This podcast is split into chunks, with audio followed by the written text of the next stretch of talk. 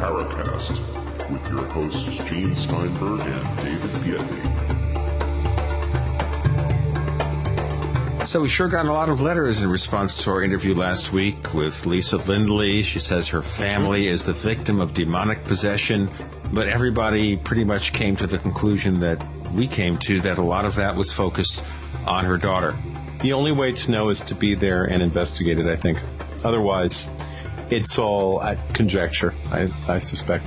Very much so. And I think, regardless, she's going to have to, if she wants to get beyond just sitting there believing that it's all demonic possession, she's going to have to open up her vistas and try to find out what kind of damage psychologically has been done to her daughter. I don't know, Gene. I suppose in the end, it, it's really hard to make calls about other people's realities. And look, everybody has to try to understand things in the framework of their cultural upbringing and of the reality they live in. And so I think that in that case, I, I understand where people are probably quick to judge her as far as her religious beliefs and her trying to understand what's going on in that framework. Realistically, anything could be happening there. We really don't know. I think that it is interesting, though. There was someone on the forums that brought up the idea that she was hesitant to go to a therapist with her daughter because she didn't want to sort of put her name out there with this uh, reality and the story. But yet, I mean, she has written books about this. So, so her name is out there. Yes, of course. Yeah. The yeah, die is definitely. cast. Her name is out there. Maybe she was afraid of the stigma attached. And some people have a stigma attached to psychological treatment. They feel yeah. that if that happens, well, she's going to be put upon at school. The kids are going to be cruel. They're going to say, oh, you're just a crazy lunatic. But at the very least, I think she's trying to live in a bit of tunnel vision here because she could have at least tried to get information from other students. I mean, if that thing in the gym, yeah. the thing in the gym at the school, if this is really happening, then certainly other people witnessed it. Sure. And that's the beginning and end of the story. If it's only witnessed by the daughter, she has to look more closely at the daughter's situation. But if other people witnessed it, other people confirm it, well, that can be an entirely different event, something a lot more significant too. But I would think, though, that if that was the case, that would get back to her because the kids would be telling their parents, they'd be telling the people at school, the teachers. Yeah, it's tough. It's tough if you live in a small town. It's really difficult because everybody will know and there's no undo button on life. once once you let that cat out of the bag, that's it. And in that sense, I suppose I could understand someone's apprehension, but she has put books out under her real name. So ultimately, it, it, the story's out there. Her name's out there associated with the story. And uh, I mean, in the same way that the stuff I've talked about on the Paracast, my name is associated with some stuff now that, that never has been. And to go one step further, it's those things are, you know, my, my stories about my experiences and my name are now connected on the internet. So anybody who does a search on me is going to come up with this stuff. And once you go down that path, Gene, that's a one way street, I think. And, and that's that. So you deal with the repercussions of it. And um, look, if she finds some answers by putting the story out there, then, then power to her without us being there, looking into what's going on, experiencing it ourselves, ultimately, we won't know what her and her family are really going through. We won't. Unfortunately, my feeling here is that she's not so much looking for answers as telling people, this is how I solve the problem with our faith. But she hasn't mm-hmm. solved the problem because the encounters, whatever's causing them, are still occurring. She hasn't yeah. stopped anything. She has simply found a coping mechanism. Well, and maybe that's enough for other people. Maybe if you just have a way to handle life. Look, ultimately, you get through life one day at a time. So do you solve your problems? Well, does it really matter if you survive from day to day? You're one step ahead of the game. Because the alternative is, you know, well.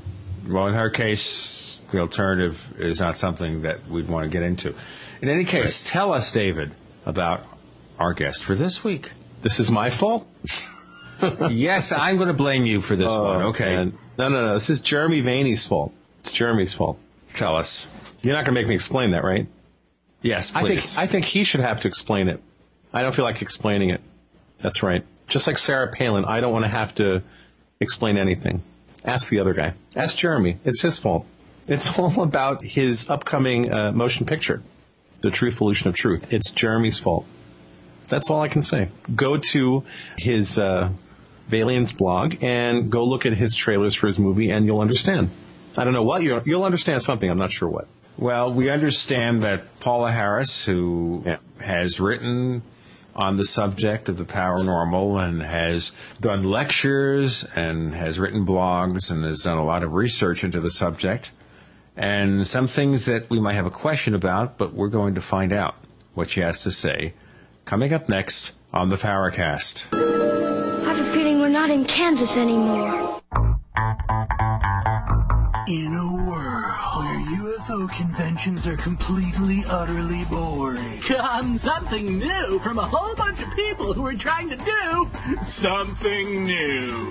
The Culture of Contact 2008 UFO Festival. It is reality. Starring Stephen Bassett. David Biedney. Dr. William J. Burns. David Hatcher Childress. Patricia Gordon. Richard Dolan. Bud Hopkins. Ellen Brogno. Michael Mannion. Melissa Reed. Jeff Ritzman. Giorgio Tsoukalos. Jeremy Vaeni. And Farrier Duzo. Special presentations by Combustion Motor Corporation. Masahiro Kahata. And the world premiere of the silent but deadly Truthvolution of Truth. For more information and to order tickets, please visit www.cultureofcontact.com.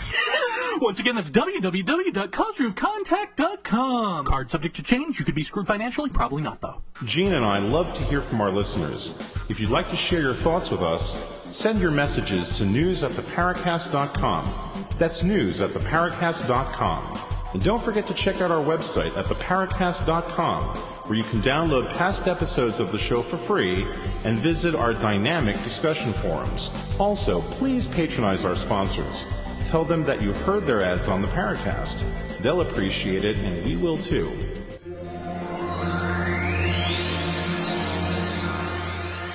You're in the Paracast with Gene Steinberg and David Biedney. You never know what's going to happen next. Paula, how did you originally get interested in the topic of UFOs? Does this go back to your childhood? Oh, no way. I don't think anybody normal gets interested in the topic of UFOs. It's not, it, it happened in, when I, it was in my 30s and I saw Close Encounters of the Third Kind in the 1970s, 79, I think. And uh, just saw it in the movie theater and had like an emotional reaction to it, especially the ending, that scene there where the, you know, the craft lands and Francois Truffaut has that interaction with the beings. Mm-hmm. And then I saw that uh, Allen Hynek was a consultant with Spielberg, and at the time, you know, coincidentally, I was teaching science fiction, and I started doing some science fact kinds of research, and, and I was invited to a wedding in Chicago, and uh, I decided to go into CUFOS, the Center for UFO Studies. I never thought Hynek was actually there. I thought he had a lot of staff, but then he came walking around the corner with his pipe, you know, his famous pipe, and he asked, uh, you know, who I was, and he realized I was Italian, and he asked if I would work with him and tran- do some translation for six years and I actually did. I worked with Allen, became very friendly with his family. He had had me in uh, Evanston, Illinois, uh, with his family. He knew my kids. We went on vacation together, and so when I started working with somebody that was that credible, that was a scientist, that was an astronomer, I, I knew from the very beginning it was real. Really? So uh, I know in my own personal case, my interest in this topic does indeed go back to some childhood experiences. And with a lot of the guests we've spoken with, that, that seems to hold true. But you're saying you didn't actually get interested in, in this until your 30s. Yeah, and then, you know, I've thought about whether I had something when I was a child, mm-hmm. some kind of experiences, and haven't been able to come up with anything. And yet, I don't really think I want to do the hypnosis thing. So I don't know. I mean, it isn't normal for somebody to be this involved unless you have something in your life. I agree 100%, but I can't tell you what it is. Well, you know, I'll tell you something, Paula. This is Gene, by the way. I know she has a problem telling us apart, and so do we, even though we live 2,500 miles apart. But the thing is here, I don't have a sighting or any paranormal encounters in my history. I had some strange recurring dreams when I was younger, and maybe they're worth exploring at some point in time. But I got involved in this at the age of 11 without any overt experiences to fall back on. So there we go. Oh, well, 11, like what? Were you reading books or movies, or how did that happen? Now you're interviewing me. Hmm. Yeah, well, I am. That's my job. I'm like Barbara Walters of ufology. like, okay, we're in trouble now. Okay, well, Barbara Wawa. Okay, well, okay, here's how it goes. Very simple. I was visiting my brother's house. He had a book called Flying Saucers from Outer Space by Major Donald Keyhoe on his coffee table. I said, Can I borrow this book? He said, Yes. And that's where it started. Very simple. Oh, okay. Well, But- you know, that's very interesting. And now you know the rest of the story. Yes, I do. and I know David because I met David uh, uh, in the, uh, New Jersey. I think Atlantic City. Yeah. Atlantic City, right? And he is, you know, one of the, the lucky people that has had contact that speaks from experience, you know. So Well, now why would you say lucky? That's an interesting choice of words. yeah, because I mean, you you know, dealing with this, and I've dealt with it for 30 years since Hynek. Sometimes I think I'm going crazy because I don't have any anything personal. I've never seen anything, and I haven't had any contact. So what I try to do is is you know just report the story, and uh, you know people that are involved, whether it be positive or negative or whatever, at least know that they have a personal involvement. Hmm. See, my assumption is that I have a personal involvement with my life. And uh, there are a variety of things that happen in life that may or may not make sense in the context of what I'm brought up to expect. I try not to make assumptions about things in this field because um, uh, they're just usually not useful because they rely on a body of knowledge that, that I don't think we have. And I suspect that, that, well, I was going to say I suspect we differ on that. No, But, no, I um, agree 100%. I don't think we have a body of knowledge. I don't think we have a science to explain it. I think it's, you know, for me, it's still a mystery. I have no conclusions, and I uh, heartily agree. I agree that I'm wondering when we will have this body of knowledge. You know, but because we're all going in this direction, and and uh, you with the radio shows, and me with the, you know, with the magazine, with doing the interviews, and you know, I still have no idea what in the world's going on.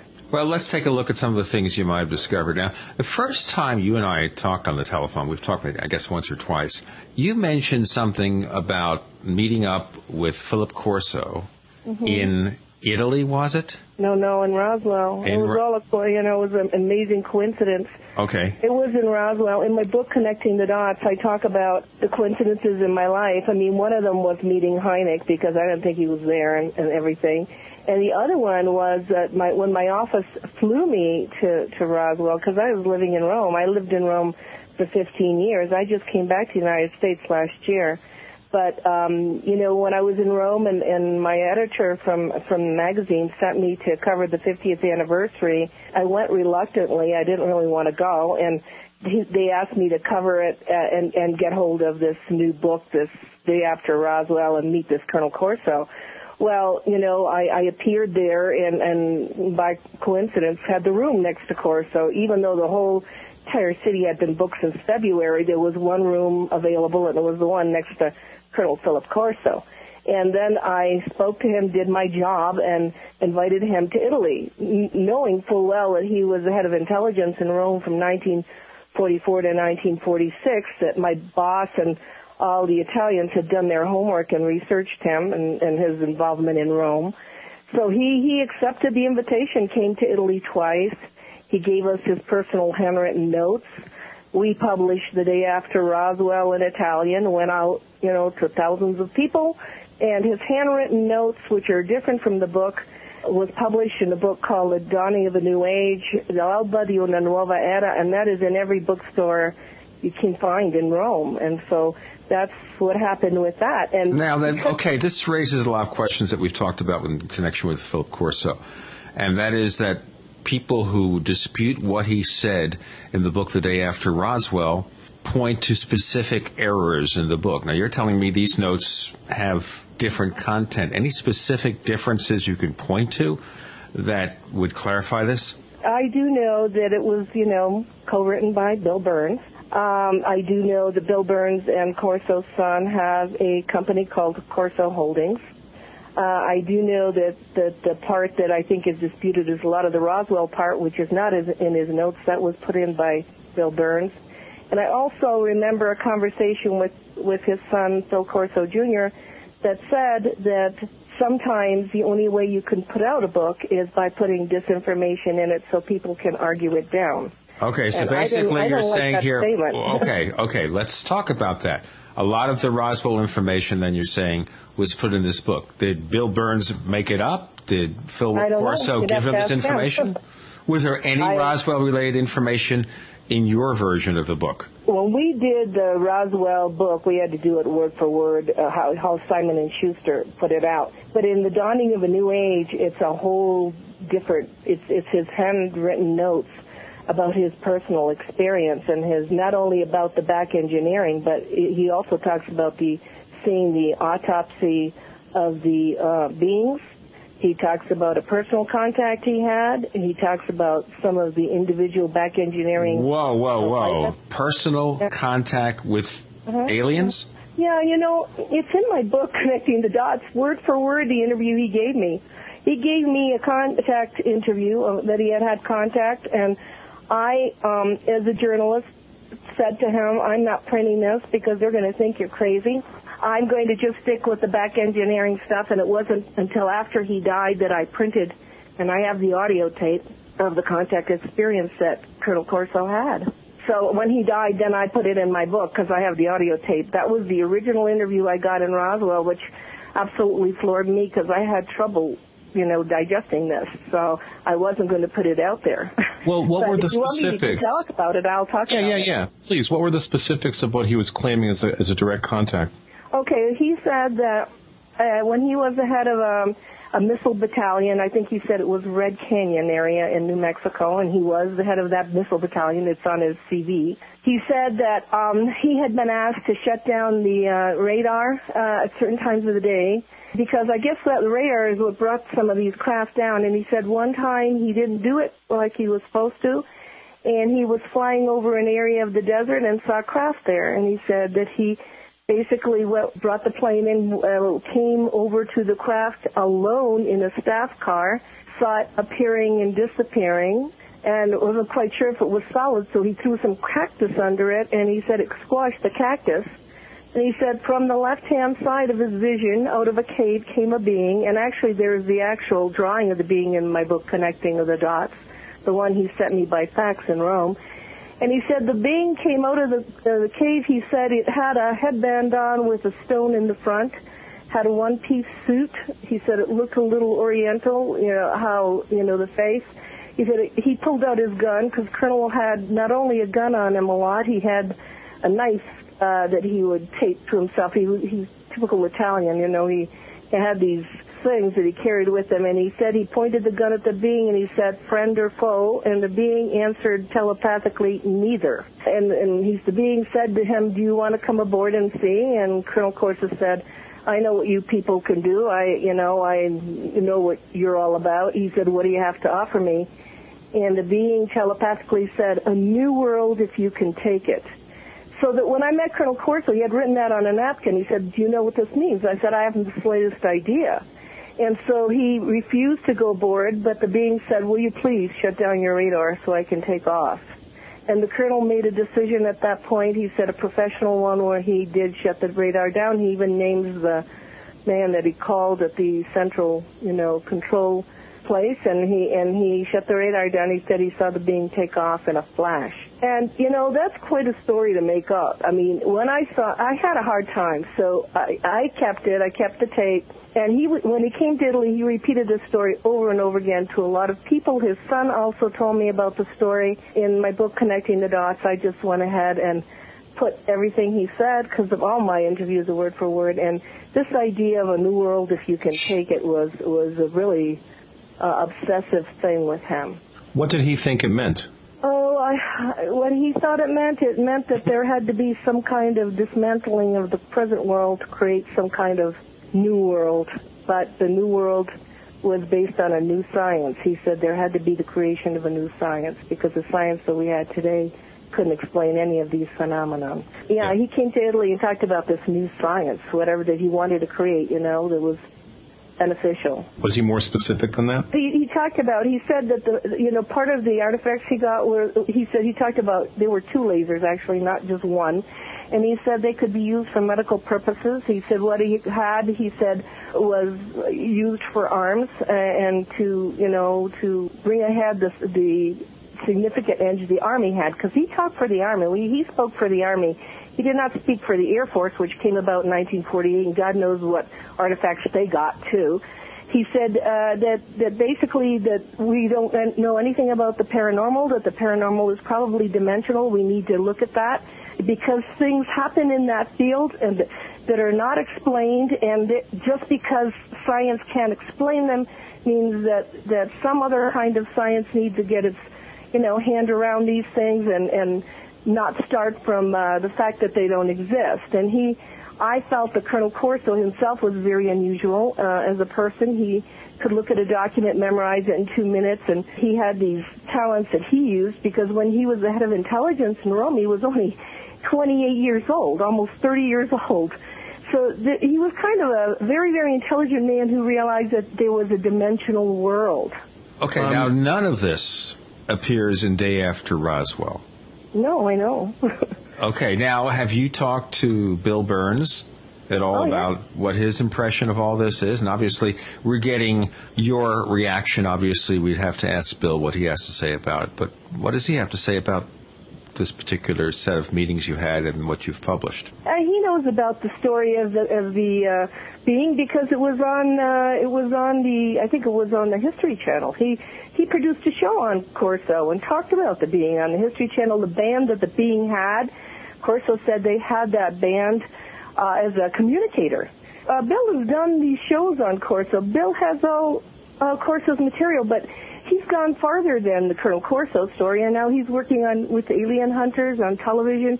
Bill is is more commercialized. I mean, he's the commercialized part of the Colonel Corso story. He isn't just an independent researcher. So, yeah, he he knows about all of this, and and. Uh, and you know, when he talks about it, he, he he's given lectures at, at the X conference on this same thing. His son also. His son goes a little bit farther because he talks about time travel. Colonel Corso's uh, notes, The Dawning of a New Age, which has not come out in the United States. I've talked to Bill about that. These are the personal notes. Talks about time travel extensively because Colonel Corso really believed that the beings at Roswell were time travelers. They were us from the future. So I don't know if people know that. Uh, that's very, very, very interesting. Why hasn't it come out in the United States? I can't answer that. I wish I could. I'm frustrated about it because people are buying the Italian book and translating it. There's no American translation of this book. You have to no. know Italian. Okay. if they wanted to, I talked to Bill at Roswell this year, and I said, "When are you going to make this come out?" I said, "I'm tired of having to defend Colonel Corso," and he said, "Oh well, we'll we'll print it, you know, soon or whatever." and so I was, I said, "Please do it because it it'll stop some of the criticism here." In um, analyzing UFO encounters, we, we tend to find certain consistent elements, things like disc-shaped craft, small gray beings uh, with uh, elongated eyes, black eyes. The uh, specific description of uh, a being with uh, some sort of a, a, stone or crystal on its mounted and some kind of a headband on its head is not one that I've ever really heard of, Paula. Ha- have you done research to see if that specific visual element is uh, recurs in other encounters?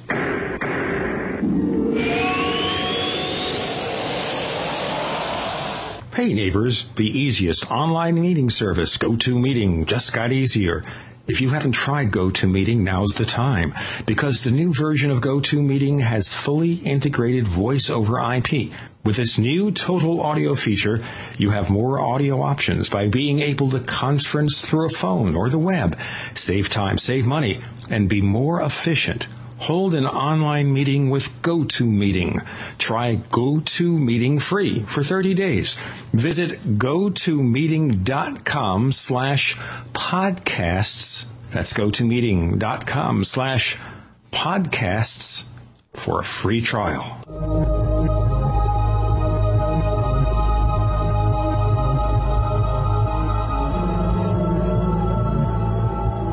Brain Tonic, the smart antidote to head fog, the world's first organic botanical based caffeine free think drink designed for mental focus and clarity.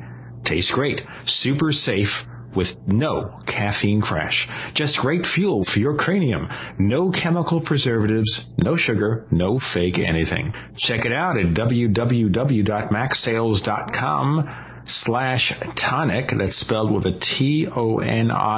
T-O-N-I-Q. That's www.macsales.com slash tonic. Again, the spelling T-O-N-I-Q.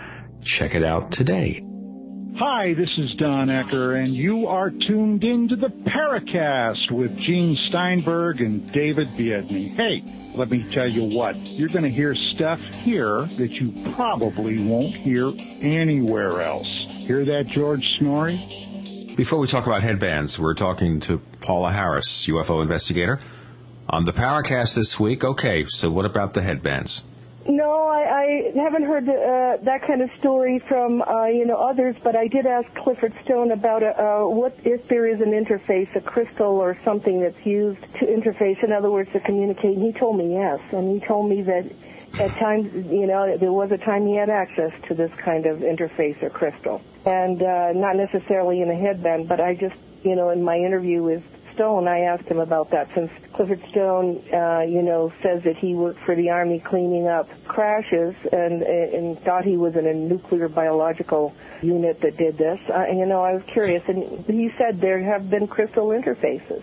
So I You know- don't know what that stone is. I mean, Yeah. I imagine it's that. Paula, uh, one of the things that's become a very dominant topic in the U.S. media these days, certainly uh, in recent times, is the whole Sarah Palin um, issue, uh, John McCain's uh, vice presidential running mate. And one of the things that has really gotten McCain into a lot of trouble is what appears to be the fact that Sarah Palin was not really vetted by the McCain campaign. They kind of brought her in at the last minute and didn't really do the proper due diligence on her. Uh, and it's creating a whole variety of problems for them that obviously we don't need to talk about on the show. It's not a political show.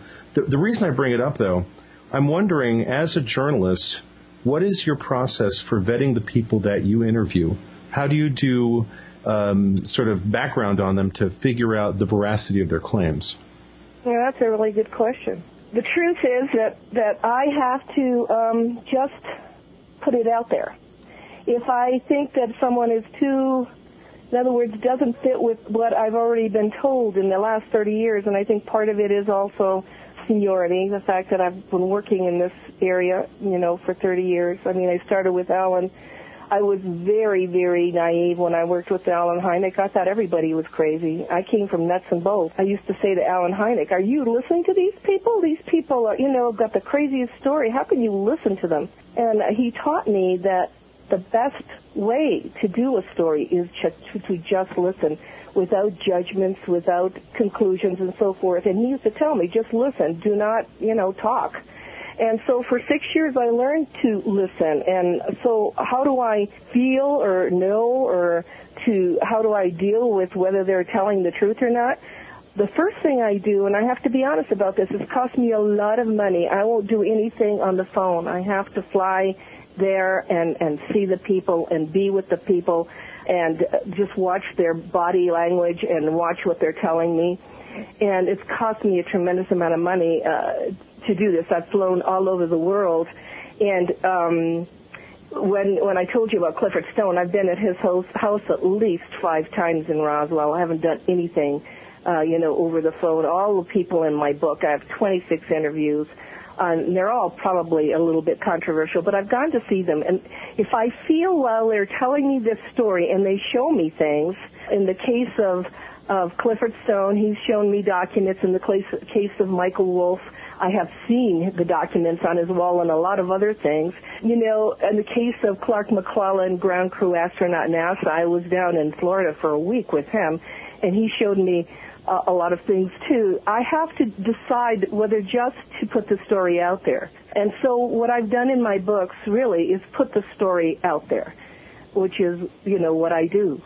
But how is that I- being a journalist? Isn't a journalist supposed to look at that stuff and try to find what is true about it and not just say, well, they seem credible to me? No, but I don't say. It's incredible to me. What I do say is, here's a story, here's what they say, my questions are very good. You know, I like the idea that I can ask good questions. I've had people, you know, tell me after I interviewed them, boy, was that ever an incredible interview because you asked me questions nobody else answered, asked me. One of the people that said that was Ed Fouche. I don't know if you know that case, Ed Fouche, who wrote Alien Rapture, who worked at Area 51 on the TR-3B. After I did his story, he said, you asked me questions nobody else asked. Well, you know, I'm trying to piece together a puzzle. And so I will ask a question based on my expertise from having met all of these people. And there's, there's a lot of people in my books. I don't know if that answers your question or not. Well, it sounds to me as if you're presenting the stories unedited, just presenting what they have to say and maybe Exactly. allowing the listener or the reader to say, we'll figure it out. We'll look at this Yeah, stuff. because, yeah. And yeah, but the only problem with that is, does that really help us get to any answers? If you're not vetting these stories, if you're not removing the stuff that is obviously questionable, you can come up with a lot You know, of contradictory you know, claims. I have a question to ask. I start removing things. What part of that isn't censorship? I, I don't know what part to remove that wouldn't be censorship. A lot of it, I will tell you, I don't agree with, but I still have to give it to you. I have to still, you know, word for word. If the guy said that, I still have to put it out there. I don't agree with that, but you know, I have to put it out there. So my job is to be as objective as I can, do kind of what Hynek said. Just listen. All right, so at that point, if you do that, and that's fine. Actually, technically, the definition of a journalist is someone who gathers and disseminates information without necessarily putting any kind of an editorial voice on it. So that's what you're saying, Paul, is that essentially you're presenting information, but you're not attaching any kind of decision about it. Am I, is that correct? I have a book that's coming out uh, in in February called All of the Above, and it's everybody else's take on it because I have no conclusions, and so I've asked top level people in the field to give me what their conclusions are, and I think I'm being as fair as I can, you know, so that their ideas get out there too. And so, because I really, again, I'll tell you, I really don't know what's going on. Okay. Let's take that then and let's now understand your involvement in exopolitics, where, and I think it'd be useful at this point for you to explain to our listeners the term exopolitics and what you feel it encompasses. Okay, now let me tell you that for many, many years I was a nuts and bolts ufologist. And then about five years ago, after meeting John Mack, Dr. John Mack, and talking to Bud Hopkins and a lot of people, I went uh, kind of kicking and screaming into looking at contact because I, I couldn't really handle that at the time. I wanted to stay with military and, and intelligence interviews. So I started looking at the contact scenario. I looked at all of the sightings and, and I realized if we know this is real, then what are we going to do about it? The definition of exopolitics is recognizing the extraterrestrial presence on Earth and its policy issues. In other words, issues of, of policy making and issues having to do with education and issues saying, what do we do now? But We that is taking a value judgment. You're assuming this is an extraterrestrial phenomenon. Okay, we know there's spaceships, now let's understand it. Is that correct? Well, it, you know, it, it's not so much just even the spaceships. It's inter, it's a din- interdimensional. I- Some of these beings don't use spaceships to go around in. I mean, but how do you know that? You're making a judgment again. Well, how do I know that? The case in Sardinia, the Car- Car- Caronia case, where these globes of light are coming out of the water, interacting with appliances. A whole entire city of 144 people have been shut down. And I've talked to the military and intelligence people around that situation. They count, they consider it a UFO situation, and there's no craft. There's just There- balls of light. But how do you know the ball of light is not a craft? If you are saying that you know that this phenomenon is extraterrestrial nature, then presumably you have come to some conclusions about things like propulsion systems, right? No, I don't think I've come to the conclusion of propulsion systems, but doesn't extraterrestrial mean or interdimensional because that's a part of it? It means not of necessarily of this earth. What is your definition of reality and what is your definition of this earth? See, this is the problem.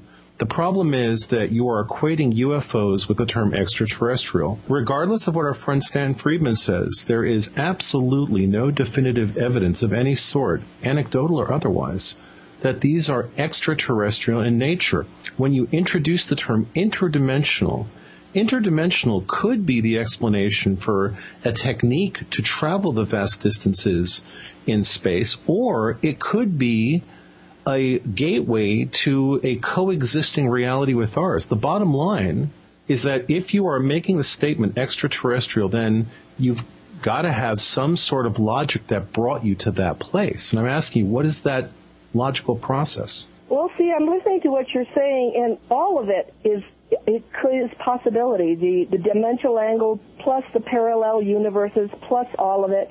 I think just for expediency, I use the word extraterrestrial because I mean, how? What else would you use for for a phenomenon that doesn't seem like it's part of the known reality. This is the known reality. All right. Well, that only means maybe there are elements of reality that you don't know. Absolutely. we can't assume that. So again, it sounds that would to me be like the you make unknown. assumptions. This is real simple. That is the, the opposite of the known is the unknown. But at that point, in order to create any kind of a political dynamic with the unknown is by definition illogical. Politics involve a set of not only rules, but a set of not only assumptions, but hard knowledge, data sets about the culture, the, the society, my God, the species you're interacting with.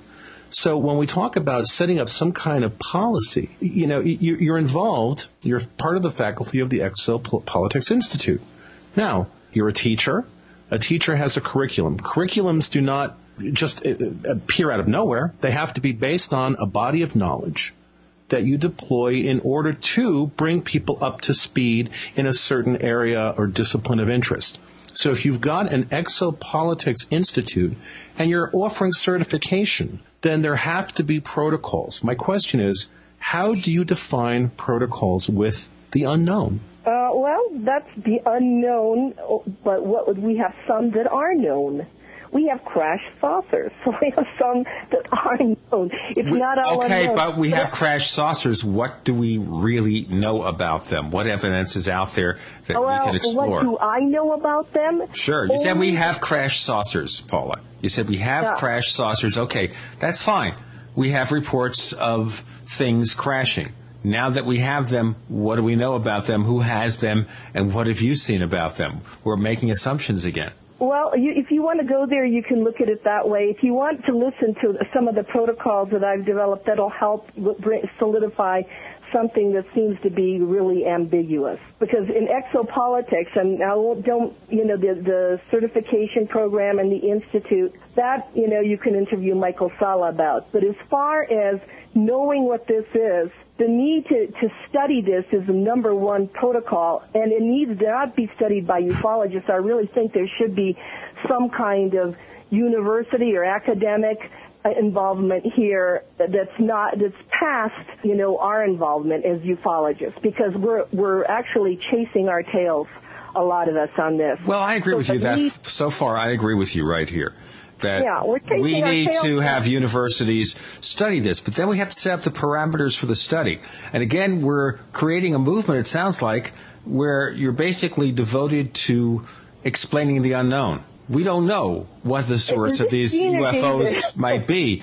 It's Gene. We don't know the Gene, source of these UFOs. We don't know what their philosophy is. We don't know if we can even understand what their philosophy it is. We don't know where the craft might come from. We don't know any of this. How could we have exopolitics if there is no political aspects to explore? Okay. We don't know what it is. Dean, can I just pro, the, what I've developed, and there are chapters in the book. So, number one, the need to develop the discipline area. You agreed with that. Number two, is it our stuff or their stuff? Number three, visitors are they from the future, dimensional visitors, and how are they connected with Earth? Number three, viruses and biological contamination, and that goes around the Varginha case mainly. I discussed that. Number five, con- communication with alien races.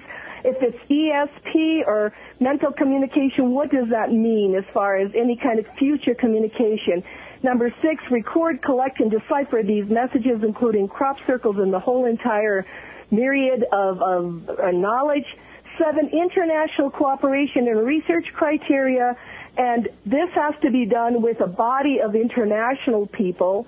And uh, these are all policy issues for me in that if you're going to study this, it can't be individuals in little corners of the world doing their own thing. There needs to be some sharing, planetary sharing of what's happening in all countries and done at a serious level because the words that, that Allen Hynek used, and I'll never forget them, he said, this cannot be studied by volunteers on weekends that take their time out to do it. It should be studied by professionals in the field and it should be an international thing. I go with you that far. I just think you're defining a few things here that we do not know about.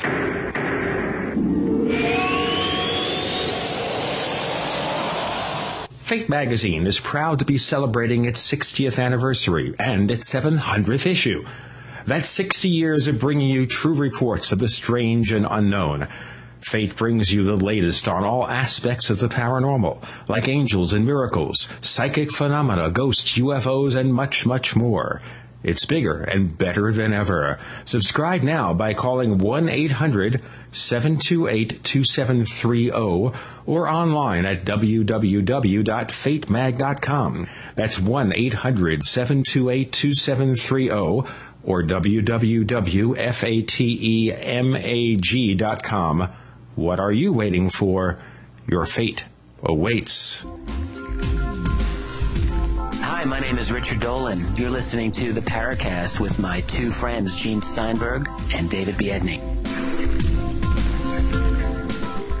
Paula Harris, UFO author, joining us. We're talking about exopolitic, that's where the discussion has turned, and we're trying to define our terms, more or less, here, as to whether you're making assumptions or whether you have specific pieces of information we should explore further. David. I've uh, taught at universities for a number of years. In fact, the day we're doing this uh, interview, I taught this morning at the Yale School of Drama, a class on digital media. When I teach at Yale, I have to submit to the school a curriculum defining exactly what I'm teaching.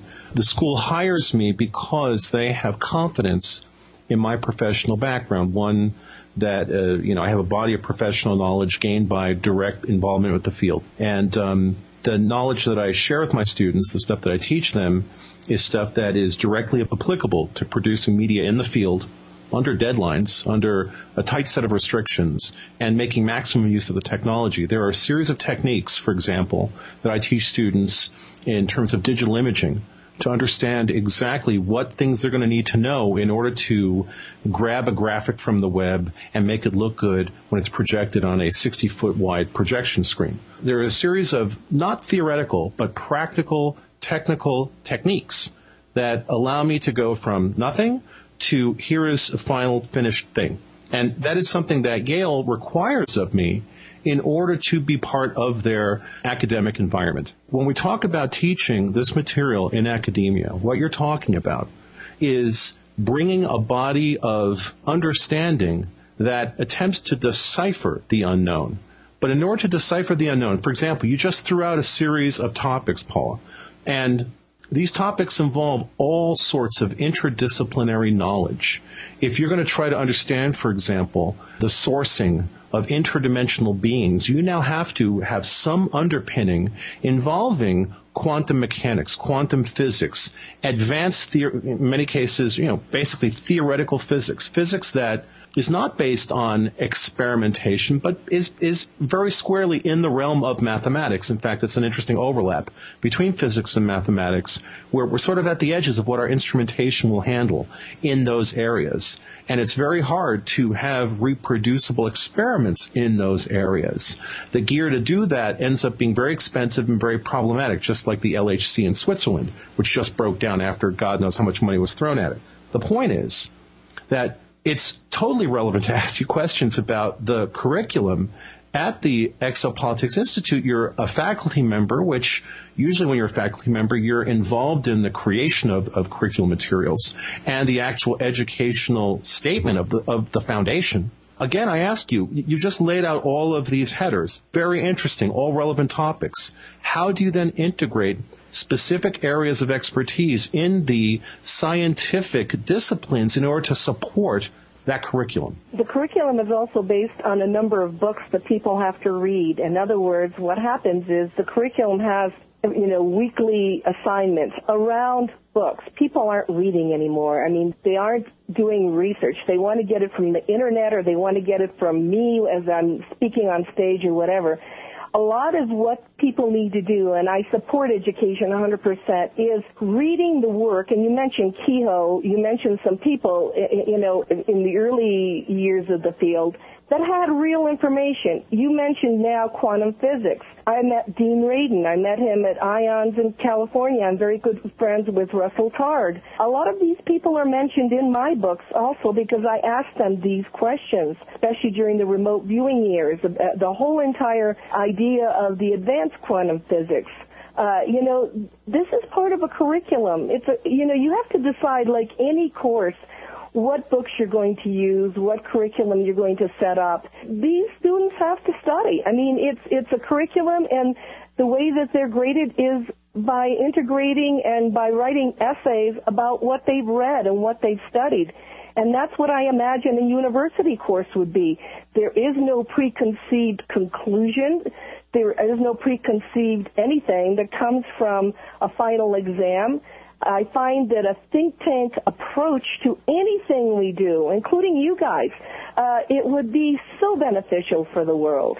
And and we're in the think tank on this. I mean, can you tell me who's doing a think tank? Mm, I don't know that I know of anybody who is. I think part of the problem is the application of logic. When people think of think tanks, very often in our culture, the think tank is defined as, for example, a bunch of neoconservatives or a bunch of left-wing pinkos sitting in a room basically patting each other on the back uh, creating not an environment of questioning, but one of self-reinforcement, which at that point actually does have a preconceived conclusion all ready to go. So the idea is to draw up arguments that support the conclusion, and that's what certainly right-wing think tanks do, as well as left-wing think tanks. So when you use the term think tank, part of the problem with most think tanks is that the last thing that gets applied is actual deductive reasoning and logic. What I think Gene and I are trying to, to sort of express here is that when you deal with the unknown, and I think we're, we're all on the same page that so much of what we're talking about falls squarely in the realm of the unknown. The only tool we really have is logic. Throw a little bit of intuition in, and then also throw in experience. In terms of experience, uh, you know, you could talk about things like direct experience, experience talking to people in the field. There are a lot of people who believe that having conversations is not necessarily a form of hard science. I don't know that I absolutely agree with that. I think but that David, I was I was uh, nuts and bolts, and I threw everything having to do with contact for about well at least 15 years. Mm-hmm. I you know, and it was because of my own, and I was using logic. I said it's not logical what they're telling me, so I'm not going to put it in the story. Or I did even did it with Corso, which you know for me I, I just wasn't ready. Logic may not be the only answer to finding the, the answer and then I have to add one more thing that maybe is a little different for me. I have, a, you know, I was born in Italy. I have an Italian background. For me, a think tank is more like a Leonardo da Vinci Renaissance kind of situation where all new ideas come forth and there isn't any right or left wing anything, but I'm used to a Renaissance kind of, of uh, you know, humanities approach because that's how I was raised. So does every idea have the same weight in your mind? So not really, because it depends on who it comes from. I mean, where it comes from, where the basis of it. I mean, it, what the experience of the person that you invite into the group is. You know, I it can't. Uh, you know, someone who can't talk about quantum mechanics, uh, especially the new one, if he's not like a Dean Radin type person or someone that's that's done a lot of studies in this. So but the discussion, the dialogue comes from uh, not only a Socratic method, you know, the Socratic method was the way that, you know, you don't have a preconceived notion. Because I'm not used to this right-left wing, and you're probably right. Maybe the think tanks are financed by right and left wing groups of mm-hmm. people. I'm used to, uh, you know, people coming together with their experiences from their different backgrounds I mean, look what's happening with, with even the exopolitical situation is college professor. Uh, it's not a, a, researcher necessarily that started this idea. Um, and having it be that maybe some little kernel of truth might come out of it. Gene? Yeah, you know what? The thing about this is I think there has to be a more solid vetting process. I mean, you just can't throw everything in a big basket and say it all has equal merit. Now let's find out what's going on. And it sounds to me as if you're not getting to step two. You're starting with step one, throw it all together, and now let's figure out what's going on. Let's create our curriculum around stuff that we don't even know has any value. Now, we talk about, for example, alleged communications with alien beings. Now, we don't know that the contents of those communications, even if they are accurately reported, are genuine representations of what these aliens are up to. They may be engaged in deception. So suddenly, so suddenly, all right. So therefore, which communications do we listen to? Which communications do we ignore? And how do we make the decision? Okay, well, I'll tell you the, the, the direction that I would like to go in. Uh, when I'm dealing with certain protocols, in, in, in my book Exopolitics, I talk about them, our stuff or their stuff and, and the need for looking at this, I would talk to the people involved. In other words, I'm very close friends with Robert Salas, who was involved with the the shutdown of the missiles in, in uh, you know, Malmstrom, or, you know, Larry Warren that was a Rendlesham Forest. I'd rather deal with real concrete situations that could lead to matters of national security. I don't have books about contact because for me, and I've got to admit this weakness, it's very difficult to go there with with the messages from contactees and channeling don't even go there because I'm not sure who in the world is coming through and what in the world the message is. So I think I tend to, to go back to my nuts and bolts background and deal more with what's happening. I mean, the viruses and so forth that I talk about, the SOM 101 manual that the government put out dealt with if you meet a being, you don't touch them, just like in the Varginha case when the, the uh, military policeman died of, of contact with one of those little beings in Brazil. You know, I'd rather deal with these kinds of policy issues than dealing with a message or the message or what the agenda, which I think for me, and I don't know if you agree with this, is a total mystery. Well, Okay, so the question then I would ask about that is that if we look on the Exopolitics Institute certification programs page, if we look at the website, what it, it seems like what is put forward here is the idea that one could gain certification to be capable of representing our planet, our species, with non-human I'm going to call them non-human because I think that's what we're really talking about, not necessarily extraterrestrial. Let's just call them non-human. Here they're defined as extraterrestrial. And again, the assumption is if you have citizen diplomacy with extraterrestrial civilizations, you're starting from the foundation that you can create a framework that deals with beings from another planet, which means at that point, if you've gone to the, to the trouble of doing that, then I would make the maybe silly assumption that you would actually know that we're dealing with extraterrestrial beings. So in any discussion of this, what we're talking about is politics with the unknown. Really, a political interaction with the unknown. You know, which, that's really interesting because you're basically right. Well, I mean, you're basically right. And I'll admit that we don't know for sure any of this. However, Whitley Strieber, can I make another argument for this? Whitley Strieber wrote an article saying the elephant is stampeding in the living room. And the only positive or the only statement I can make about that is you don't wait until the elephant is stampeding in the living room before you try to figure out what to do. And I, I think that that's Sure, but wouldn't we have to kind of come to a conclusion that number one, there is an elephant, what the elephant is, and then we worry about whether it's going to come stampeding into our living room. No, I agree. The only thing is I'm very frustrated doing a show like this because I'd like to sit with you and ask you what you think. You know, because I really would love to know what you think. Uh, you know, because that would add to my being able to to answer your question. I mean, what do you think it is? What do you think that these vehicles are figments of our imagination? That nothing is driving them? That um, in other words, uh, that you know that there is no that, that it's all either an illusion or I, I'm really interested from the position of which you're questioning. I'm really interested what you're thinking. Well, I'll I'll answer that one as someone who's had a, a very vast variety of paranormal experiences. I'll tell you what I think about this. I think that we are basically ants. We are ants and we don't understand anything outside of our nest. In fact, we're not as good as ants because ants have a very strict caste system that allows them to be highly efficient. We as humans are not highly efficient. In many ways, we're sort of like these random machines that have some predictability, but our, our I suspect our opinion of ourselves is higher than any advanced civilization's opinions of us. And so when we talk about things like exopolitics, I think that there is a, a, a, very basic problem with that topic in that it assumes that there is any level of even playing field in this discussion.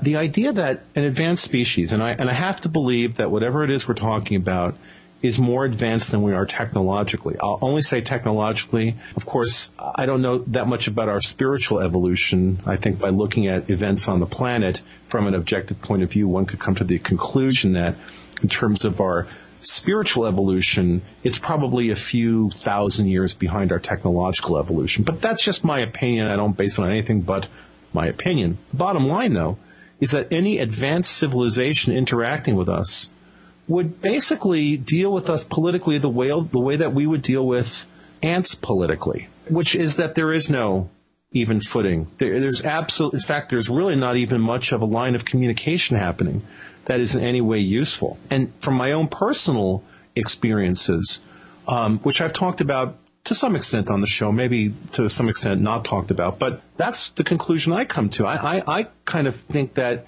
in this whole topic, we are at a severe disadvantage. And I think, quite frankly, it's very vain to assume that you could create any kind of a framework for political interaction with this unknown that definitely appears to be vastly technologically superior to us, which means that in a fair fight, we don't have a chance. I mean, it's not even in consideration. And which is why, of course, I don't think that these things necessarily have destructive plans for us because if that was the case, that would have happened a long time ago. At the same time, the idea that we could somehow sit down and have a discussion with these beings, I find it quite frankly laughable. That's just my opinion, though. No, actually, you have a very valid opinion, and I'm listening very carefully. And I think that that's probably the case with some races. That's probably the case. I don't believe they're all the same. I, I, I believe that just probably there are some that are among us and that there are, you know, I think the commercialization of, of the alien gray in the United States is amazing. But I think if somebody studied historically this whole thing, I, I think that there could be some races that are not like that. That, that, are, that we're not property to them because you have a very valid point. I, I, I understand that. But what if they were? I mean, if you go what if, because you have to do a what if with a lot of this. What if there were some races that cared enough about humanity for some weird reason, either we were related to them or whatever, to see us surpass a very critical part in history. Then what you have is that you have a possibility at some point to communicate. And I'm not saying do it like we, the model of politics. What I care about more is the education and the fact that all countries are involved in this. I think that's my biggest passion. That it be a universal study, that it isn't just the United States that's doing this, but you know that that uh, you know some kind of like like Einstein had and Oppenheimer had suggested in their in their letter to Truman that there be some kind of supra United Nations that's directly involved in this. And I really think that the the energy that I'd like to put in it is number one, all the the, the work that has been done before us, the books that have been written, the witness testimony that has done that has been put forth before us, be studied seriously, and if there is a, a half chance that there are groups, and they're not all the same, that would want to communicate in some way, and, and a lot of contactees, I guess, say that that happens, that, that we get ready to look at this seriously instead of ignoring it and pretending it isn't there. The other side of the coin is let's just go on with our lives and pretend it's not there. I'll tell you what, oh. let's go on to hour number two of the Paracast with Paula Harris. Welcome back to the Paracast with Gene Steinberg and David Biedny. For hour number two of our discussion with UFO investigator Paola Harris, we were talking somewhat about the Exopolitics Institute with which she's connected. And I had some questions for you about that organization. And part of it comes from their mission statement. This is the mission mm-hmm. statement on their website. So if you go to exopoliticsinstitute.org, you're going to see on the front page or home page this. The Exopolitics Institute is a 501c3 nonprofit educational organization dedicated to studying the key actors, institutions, and political processes associated with extraterrestrial life. Now, what I have been concerned about so far is the fact that, number one, we don't know what this extraterrestrial life is.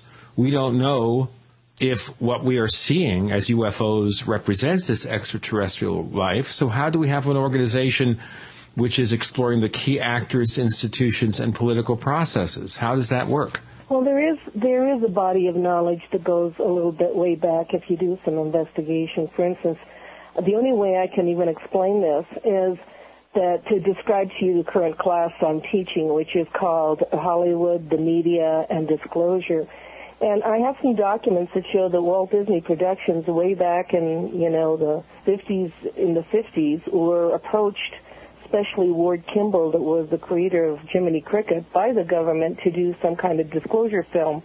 I also have one of their films that were, was on TV for a very, very short time called Alien Encounters. It was on for for like one day, and I have a copy of that. And it's got Clifford Stone it's got major players in this Walt Disney production, and so I, you know, the there has been an effort uh, with documents, if you want to look at documents, with players, with whistleblowers, to give their impression, and I'm going to say give their impression of what's going on because I think even the military has no idea what's going on. But if you okay, but if we don't know what's going on, how do we have an institute to explore what we don't know is going on? That's been the problem here. Well, you can st- you can still study these things. I mean, my first class is about the day the Earth stood still and what the message is. And ironically enough, the, the day the Earth stood still, the film is coming out again for some reason. Well, they're remaking uh, you know, it. Yes, yeah. Yeah, it's a remake, but I don't believe anything is serendipitous. I think that there is heavy manipulation. You probably agree with this. Heavy manipulation of planet Earth, heavy manipulation of the masses. And I think when you study the UFO phenomenon in a political or a manipulative situation, also with with whistleblowers that have come out, whether it be Colonel Corso or you know uh, other people that have been in the military, I think it's worth studying. What, what I think that you're talking about, and I agree with you on this, I don't think there are any conclusions. But I certainly think that the material is worth studying, the books are worth reading, and it's an educational process. The alternative, Gene and David, is to do nothing. How about the third alternative, which is let's find out what these things are, what their meaning is, what possible threat they may present to us or benefit, And let's explore that before we go to the next step, which is to look at the key actors and the institutions and political processes. I think that's way, way premature. Well, isn't that the same thing though? I mean, the key actors are the military whistleblowers. The first class that I teach is all the whistleblowers and they are word for word. Okay, now key actors, what the point is here, it's not defining key actors. This implies the key actors have to do with extraterrestrial life. And you're saying it's not extraterrestrial life that represents key actors, it is the whistleblowers who are the people who are pushing for quote unquote disclosure. Yeah, like all the people that were at uh, Steven Greer's 2000, you know, uh, 2000, I think it was one disclosure, you know, meeting in Washington. Some of those people he fil- filmed in Italy because I was part of that, and and those military people that that gave him testimony in Italy were telling the truth. They they had worked on bases, they had seen things, and I think that if you look at everybody's testimony, we got so much of it. You've got to admit we've got so much uh, testimony that is credible from credible witnesses. I'm not talking contactees here. I'm talking credible witnesses that were involved in one way or another. That, you know, uh, this is worth studying. And sometimes if you read it and read the books around it, you know, you can put together the picture yourself. I mean, I'm all for connecting the dots. I'm all for that. So, and okay, I don't believe let, that. Let's add some Yeah. new dots to the picture then, because now you've brought up the disclosure event that uh, Steven Greer put together in 2001. You've also Mm-hmm. brought up now more than a couple of times Clifford Stone. Mm-hmm. Okay, so when you were at Clifford Stone's house, you say you saw documents that convinced you that he was telling the truth about having knowledge about 57 separate species of aliens reportedly involved with the planet Earth. Could you please tell us, could you please give us specific cited references to documents that would have helped you come to the conclusion that Clifford Stone was being genuine in his description of his encounters? Well, you know, that's a really hard question since I would have to have the documents before me. But if you want to see them, they're in a book called UFOs Are Real that was put out by Simon & Schuster, again, Bill Burns, of the documents that Clifford Stone downloaded. And the thing about the 57 different, different uh, groups, I was told something on that number by Colonel Corso also. So I have two military witnesses that have said there are more than just grays, which is what we're used to in our, you know, commercialized society here in the States where we wear the t-shirts and the magnets and everything else that's out there. There are more than just that. Uh, there is all kinds of beings, supposedly, that are visiting this planet. I think that's worth studying in itself. The documents that you're talking about, I would have to have before me, but that book has them all in there if anybody wants to do some real study. You know, Clifford Stone's Wait a minute. You said you saw the documents as opposed to these yeah, he documents has being in the book. others. I just talked to him. He's bringing the DVDs to the Bay Area of these documents, and he'll bring them with him because I mean he he gives them away to people if they start way back in the in the you know Blue Book days. But Clifford Stone, for some reason, knows where to look. He knows what the passwords are, and he's been able to get these these documents. I have given them when I get them since I don't deal in documents. Paola, I give Paola. them. Well, let me finish. I give them to to Richard Dolan Mm-hmm. who's using them in his books, and he's a very good researcher. I give them away. I give them to people who deal with documents. But you know, when I'm at Clifford's, I'm there socially. So I'm there for dinner, and I, he shows me these things, and I see these things. All right. So, so when you were talking about doing extensive investigation to Clifford, now you're saying you were there for dinner. Okay. Well, Let's no, I'm that- there uh, gabbing with him, and he brings Right. them out. And he has given them to me to bring to Italy, to give to Mm-hmm. people like Richard Dolan.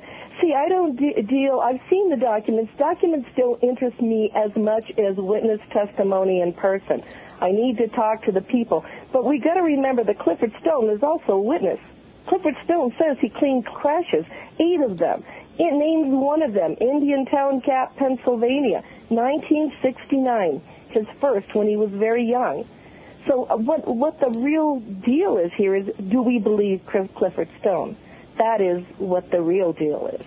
It's it's also interesting that you bring up Richard Dolan, who we really like on this show. I happen to personally think he is one of the most important researchers in the field. It's He's the interesting you did Oh yeah, I uh, think which he of is course, the very best. absolutely. It's interesting you didn't bring up his book UFOs and the National Security State in terms of uh, your reading list. I, I thought that No, was no, my- interesting. I didn't say anything about it. Well, I'm I know, just but saying. The reason, and there's a reason. Can I tell you the reason? It, Sure. It would be for that person that is very serious about this area to read that book, because that book is the best book written. But what we got out there, and you've got to agree, we've got fans, aficionados, people that aren't doing any in-depth research and and they want something quick and easy. They want something, you know, they want something short, quick and easy. And the books that I mentioned, I mean Allen Hynek's book and Corso's book and so forth, are for them probably easier. But uh, Richard Dolan, and I've I've been on stage and said he's the best we've got because he's the most he's the most. But then again, Paola, please.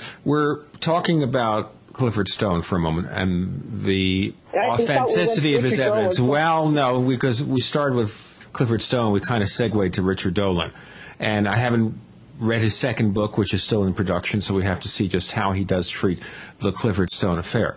But let's look at that in more detail here. So basically, did you or did you not see evidence, or were you just talking to him at dinner and he showed you a few letters No, and no, that's no. He, every time you talk to him, he pulls out documents. Uh, I mean, uh, he's a, well, if you go to listen to his uh, talk in Roswell, he's got documents with him. He's got CDs he hands out. He's really into disclosure.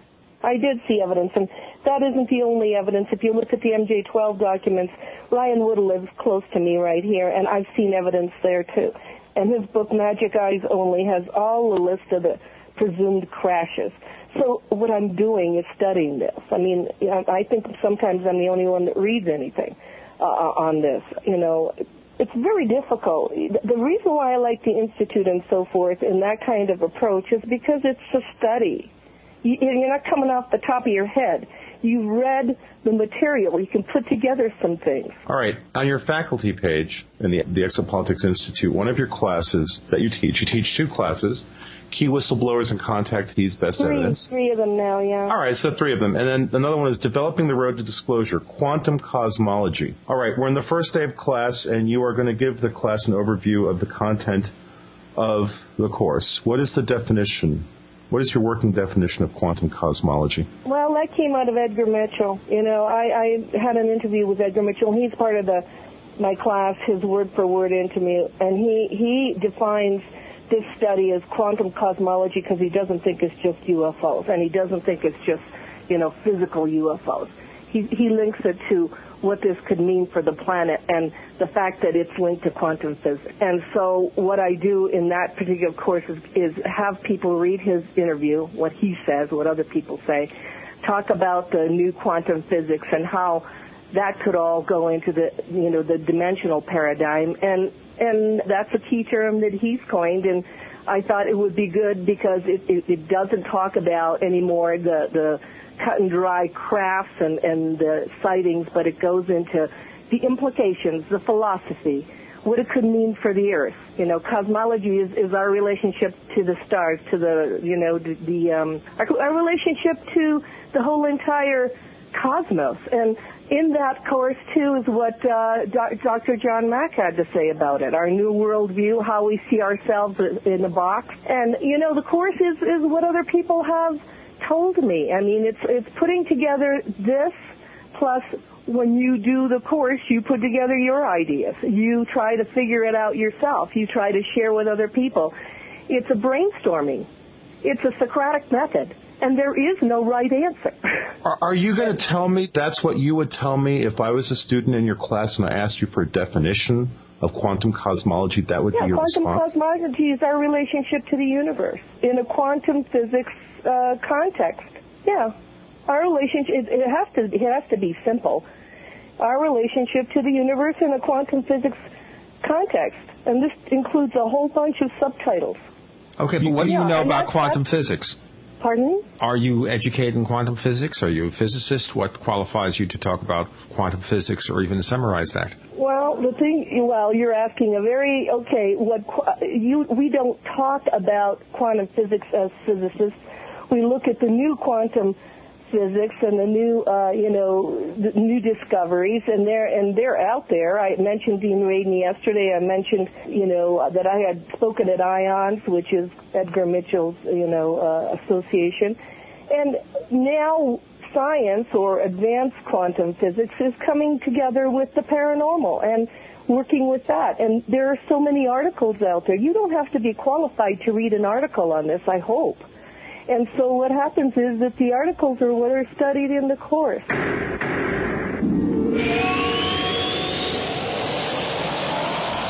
Hi, this is Timothy Green Beckley, otherwise known as Mr. UFO, reporting live for the Conspiracy Journal.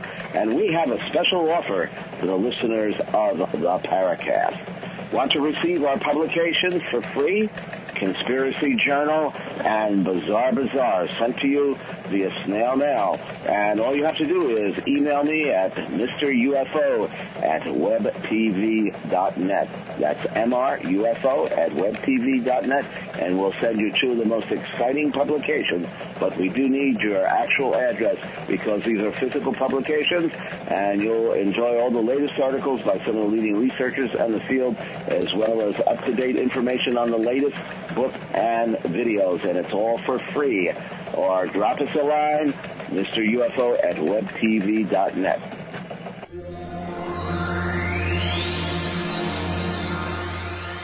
You're in the Paracast with Gene Steinberg and David Biedny. You never know what's going to happen next. We're talking to Paola Harris, and she is a UFO investigator, and she's associated with teaching exopolitics, and we're discussing right now her particular interactions. But okay, you don't have to be an expert on quantum physics, certainly, to read about it, but when you become a teacher, an instructor, and you're using quantum physics. In the title of the course, it ter- uses the term quantum cosmology. Paola, the definition that you're giving has nothing to do with physics. You are stating that quantum cosmology somehow involves our relationship to the universe. That is spirituality. That has nothing to do with physics. It has nothing to do with quantum mechanics. So again, I ask you, are you well, telling we would me have that to agree? We would have to agree on what you just said. Uh, it has to do that spirituality has nothing to do with quantum mechanics. We would have to agree with that.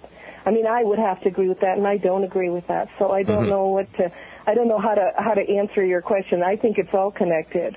I don't see things compartmentalized, David and and Gene. I just don't. I mean, I see it being all part of one. I see. A, But, a, a, but if you're if you're in an educational environment in that context, you cannot just put out your feeling and state this as fact. In, in order to there is teach no a course, there is no feeling in the in the curriculum. The feeling in the curriculum can, can come from the student. It certainly doesn't come from the instructor. You know, I don't put out any of that, and neither in my books. If you'd read my books, you would see there's no feeling in there. It's giving direct information. It's giving stimulus that people can react to. I very rarely give uh, my feelings or what I think. Very rarely. Really? Because that influences people. You know, even when you're doing a radio uh, broad- broadcast or when you're interviewing people, Mm-hmm. it's it's. I find this is just Paola. I just find that keeping feelings and what I think out of it makes for a better for a better understanding. But asking the person what they do is is all that should be, not what my feelings are, what my opinion is, because that colors the whole entire thing. So, And that, that's when- the last thing I want to do is I want to color.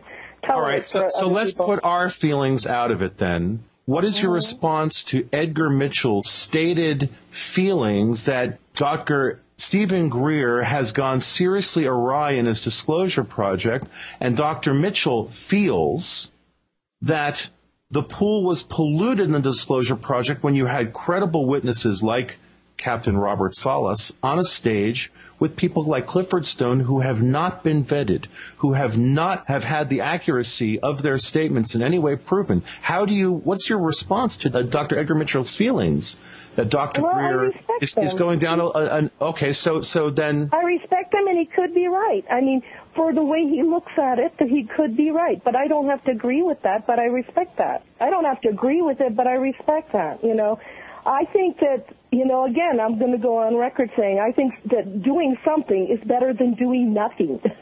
and whether you're going to just talk about Clifford Stones, uh, there were so many other people there. And those oh, people were worth it. They were well, worth it. They were they they risked their lives on top of it.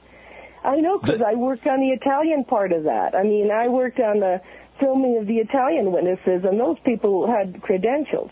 The most credible witnesses that participated in that event have since gone to length to distance themselves from the whole situation. There are a number of, of us who, in fact, feel that what really happened then was that the pool was peed in. That essentially good witnesses were thrown in with bad into the same stew, and essentially what really happened is that the credible people got uh, put in a position where their stories were now being associated with stories that were highly questionable and maybe their testimony has now been used essentially against them. There are a number of the people who were involved in that event who have certainly put those feelings forward. There are other people noticeable by their absence, but now we have to get right to the core of what we're talking about, Paola.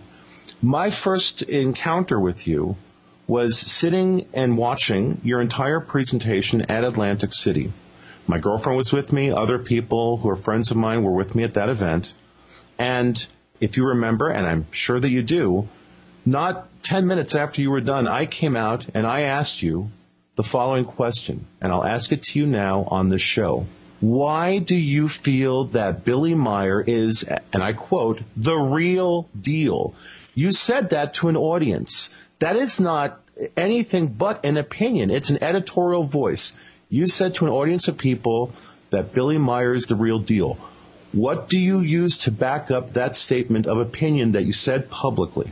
Something that other people don't have, and that is having gone there and spoken to him and spoken to the group that and, and seen the evidence. I have gone to Schmidrüti in Switzerland. I could never say this unless I had done that. I, I don't do anything unless I go there in person and look at the person and look at the evidence. I think, and, and I will go on record saying that most contactee stories at some point, and it could be their own fault, get contaminated. So I, I think Billy Meier initially had those contacts.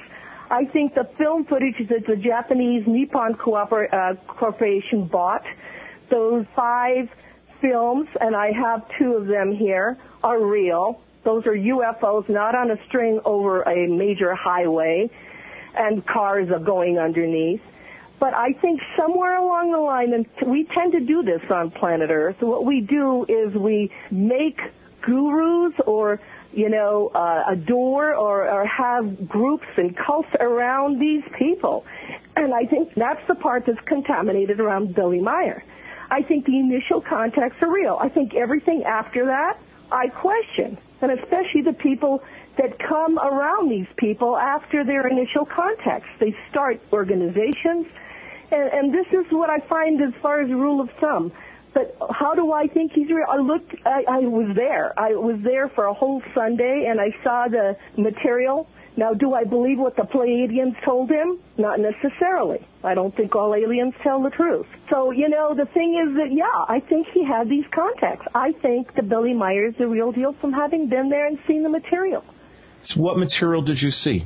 I saw the the film footage, the you know movie film footage. I saw the over 100 photographs that he has because you're, when you're there, it's a very informal situation. You saw uh, negatives. And, you saw negatives, original negatives. No, I saw the original, uh, you know, pictures. They're 35 millimeter.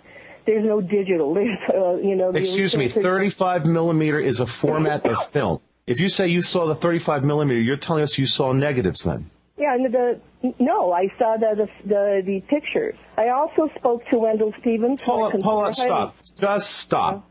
Okay, just stop. You say you saw pictures. Mm-hmm. Okay, if you're going to talk about a technical topic, please be specific. Okay, when you say you saw pictures, photographic prints right. or, li- or photographic prints you saw. Yeah, I saw photographic prints. In fact, I uh, have some of them. I have you, photographic you prints. Photographic prints made from the negatives?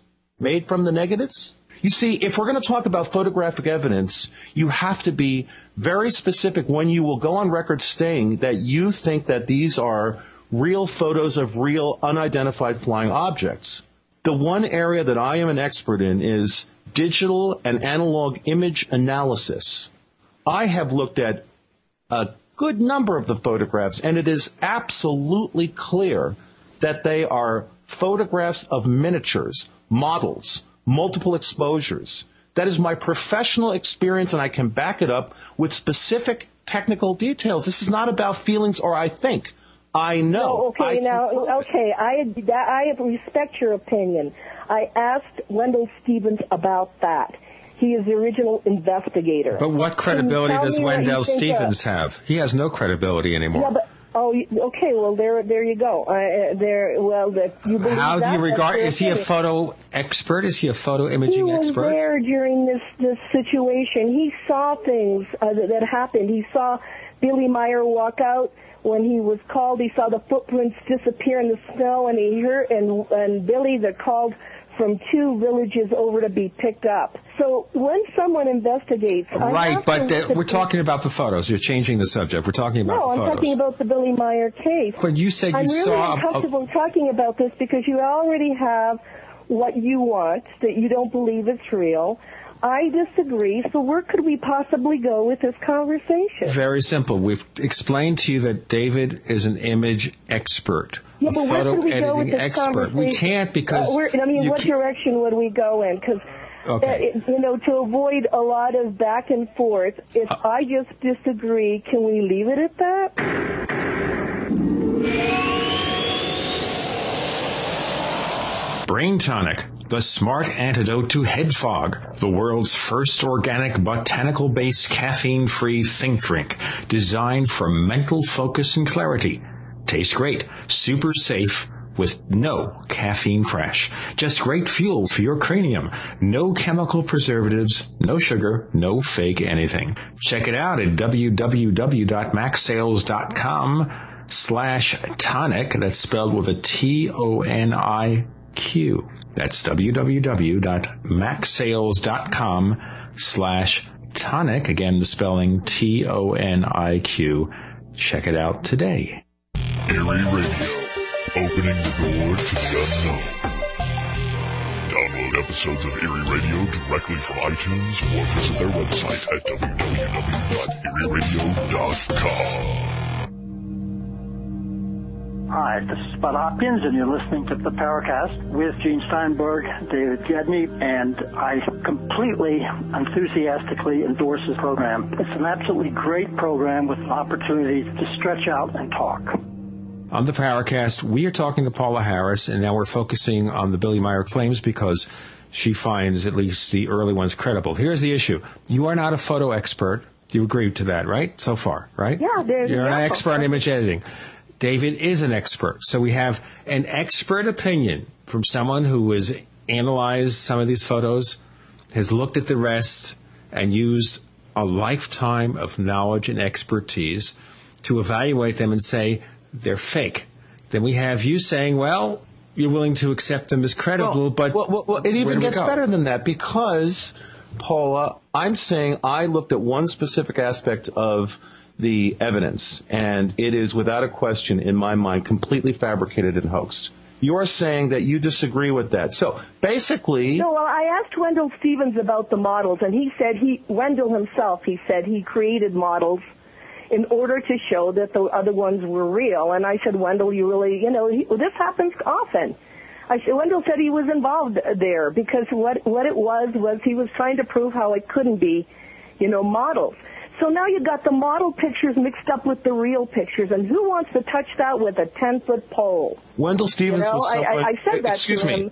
That's right. And Wendell Stevens was someone who stood to benefit directly from supporting this case as genuine, given that he was putting out books for money. So, so in, in Wendell Stevens' case, See, everybody puts out books for money. Come on, even everybody that writes the book. So I can't use that argument.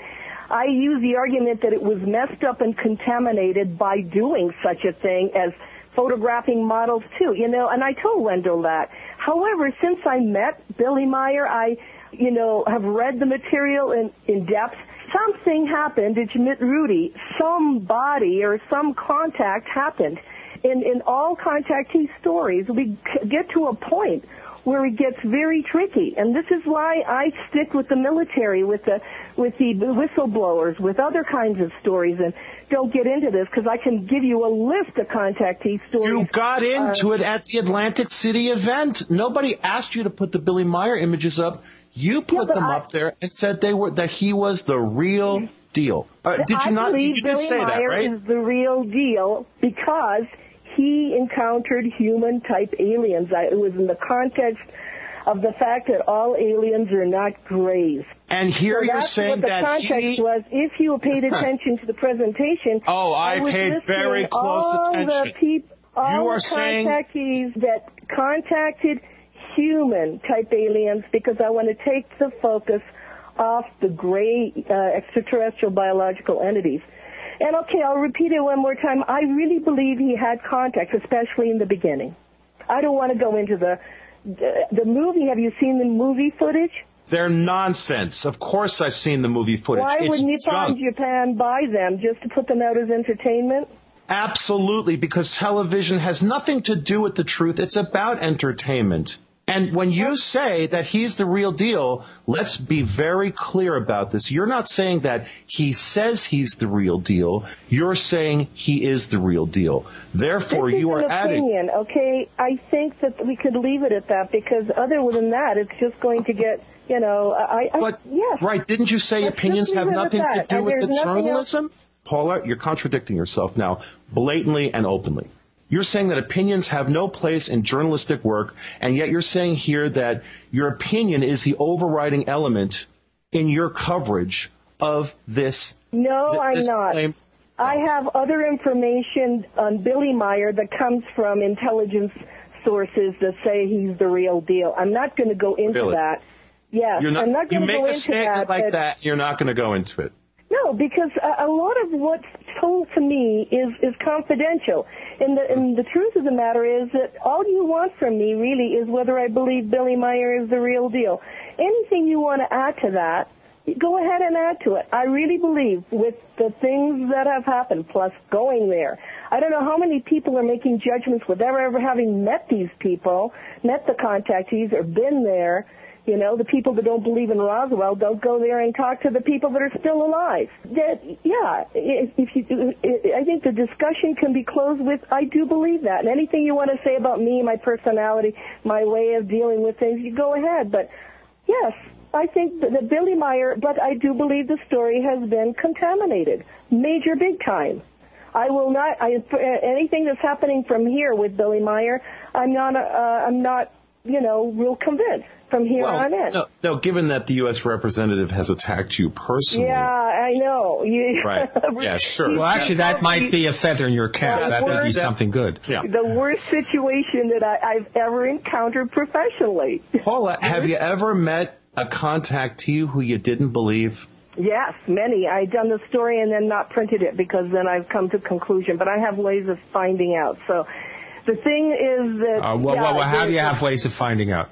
Yeah, I have my own sources that I, you know, ask uh, about whether it's valid, and I have what you call a gut feeling if someone's telling me the truth, especially if I'm looking at them, and if they're telling me these things, and if they change their story, I can tell. That's part of the professionality of an interviewer. That, you know, of asking the right questions, you can tell. And as far as the representative Billy Meier. I never want to get in that kind of discussion, you know, which is a very low level discussion, you know, with personality bashing. I never want to get into that because I don't know if you've ever heard me speak. I will not bash any of my colleagues ever. I mean, I can't do that. Whether I believe them, or whether I, you know, they're out there, you know, saying things that are, I can't do that on a professional level. And since I can't do that, I won't support that in any way. Not on, not on the stage, not on a professional level like that. Okay, let's move beyond Billy Meier. Okay, all right, so you believe it, whatever. Now, I will say something in a positive way that I do think some of the contactees out there did have real experiences that may have been contaminated by them seeking another 15 minutes of fame, or by others. Unfortunately, what happens when situations like that arise where evidence is posted that is shown to be fake, that contaminates the entire pool.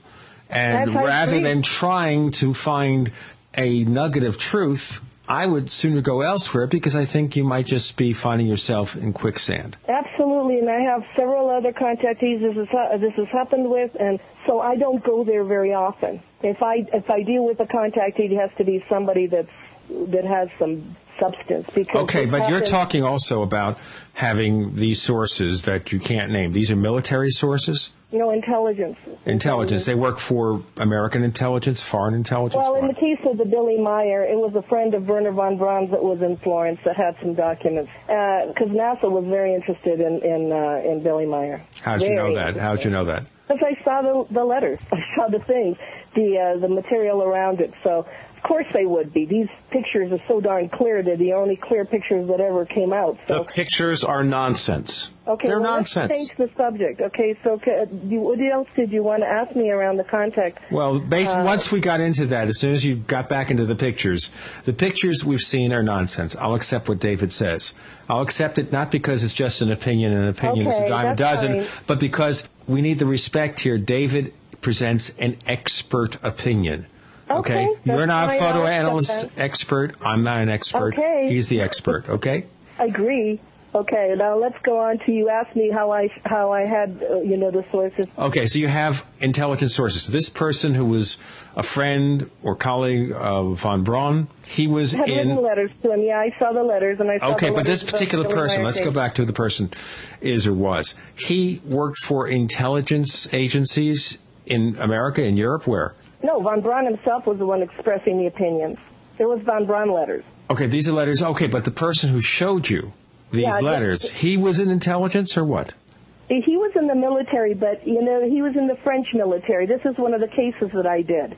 I did a case in my book with Guy Andronique. He was in the French military. He was one of the witnesses in my book, and that it came through that. But I don't want to. He got a letter from von Braun. He got letters from I- von Braun. I, some of these things that come to me, the people tell me because they are they have these this material are you know my sources. So, can we talk about contactees or or what do you want to talk about? You know, in- Well, the, the fact is here, if you're getting information from sources, we'd like to know more about the sources because, you know, we want to find out if this is information that we can depend upon. And you know, I don't think we can go very many places because, as you said, you, uh, you know, I, I respect also, you know, David, and that's what he believes. So let's go on to something else. we're talking about your sources. We're not talking about what David believes or what his yeah, expert opinion might be. No, we're talking in general now. You're saying that you're using sources. You're Mhm. using sources of information said to be intelligence related. And I'm trying to kind of Do you want focus in on that. example that I don't mind? I want one example. So far, I don't have any example. I have a person who was a witness or something who showed you letters from von Braun, but he worked in the military. He wasn't in intelligence. So who This are the in intelligence This sources? in America, and I don't want to go any farther on that, but I can give you an example of, of sources that come forth. Because you asked me about sources. I, when I was doing the Michael Wolf story, and I'm surprised you haven't asked me about that, because that's probably the most controversial story I've ever done, the Michael Wolf Kruvant story about his being a double agent in Rome. You know, that's been on the internet that all of this is crazy, that none of it happened when we were translating his book, we did have a person from the uh, from the Italian intelligence. You know, he is now deceased, but he came to my boss. He sat on the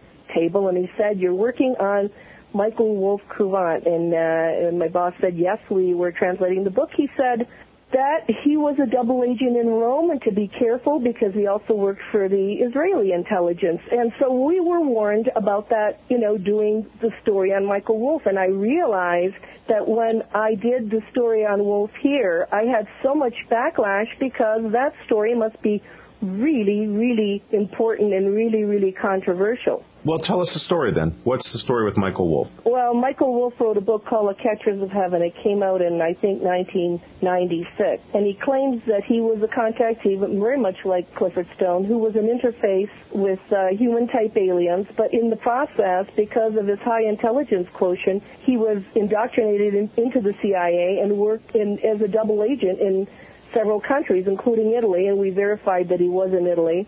And he has the story that he, he has given a lot of information. He gave the information to me uh, about the fact that there was a deep space platform uh, of military astronauts. So this is one of the things he talked about. He talked about so many things that it would take hours to go into them. And we find that Gary McKinnon the go, hacks into uh, you know a website and finds a list of astronauts that are not are astronauts. It seemed like military astronauts have different names and different assignments. Now, Wolf told me this before the year 2000. Wolf's background is in black ops programs, and the, the, interesting thing is when I went to visit him, he had certificates of the New York Academy of Sciences with six PhDs on there. So I got into a discussion with other researchers, and this happens often, and I suggested the researchers go ask the New York Academy of Sciences why they give six PhDs to someone who you can't find their credentials. So we've got like really tricky situations, and Dr. Wolf's story is fascinating. At first, well, I suggest that people read Catchers of Heaven if they can get the book. Well, what are the more controversial aspects of it? I mean, if you had to list the top three controversial aspects of his claims. You mean that other people think are controversial? You yeah. can't find any of his degrees, much like the Bob Lazar situation. Uh, he says he has a PhD in uh, electromagnetic, in uh, neurology, and in genetics, and so forth. When I interviewed him, he told me the universities and, and where and how he lived there and so forth.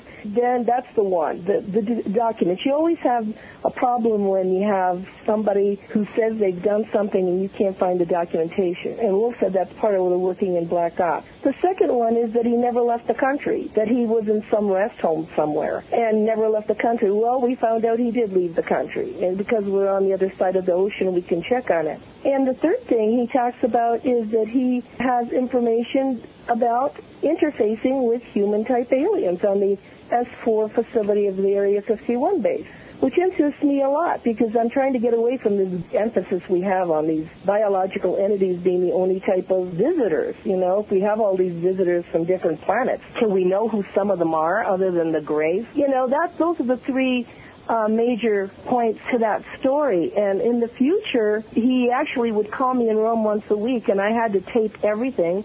He required that I tape it. So I have these audio tapes in the future when the book comes out. I'd love to do an interview on, after you read the book, you know, what to discuss about that case. Hello? well, all right. So basically, if some of this stuff is not turning out to be accurate, authentic, where do you go? Do you even bother any further? Where do you go? Is that yeah.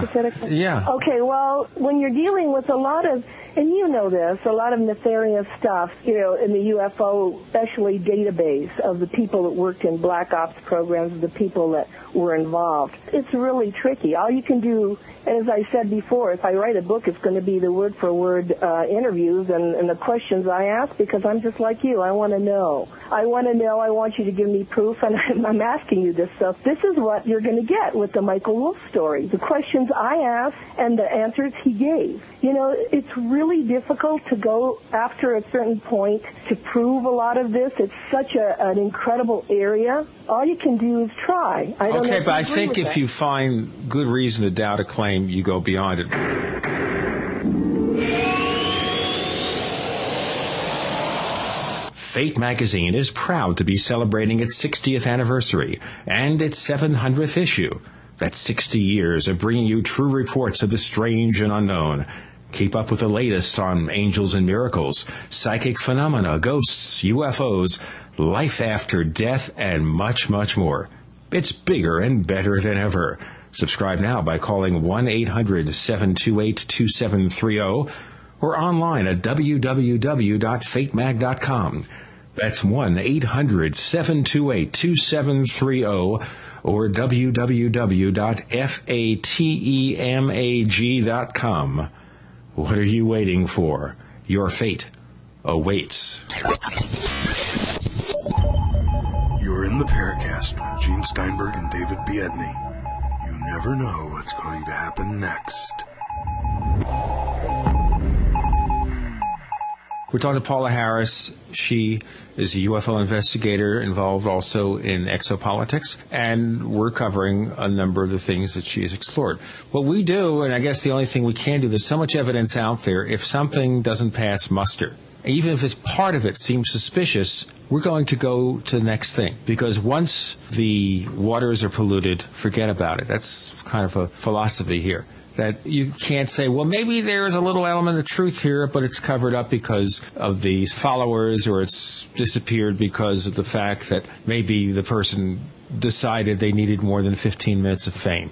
I understand that, but we don't have time to waste our efforts on that. There's too much other good stuff out there that we have to understand about these various subjects that does pass muster. Follow my line of thinking here? Who decides, though, what passes muster? And I'm really curious because I really am interested. Well, I'll give you an example. In the case Yeah. of photographic evidence, people who have expertise in the field, Paola, when you gave your presentation in Atlantic City, at one point you talked about the O'Hare case, which was probably one of the most fascinating cases in contemporary times in November uh, 6, 2006, or November 7th, I think. You showed some images. Now, I took particular interest in that because our unofficial third host, Jeff Ritzmann, and myself did all of the early image analysis work on the images that came forward that were, were, supposed to be, reportedly, were images of the UFO taken at O'Hare, uh, to the extent where we were involved in working with NARCAP on their report about the incident.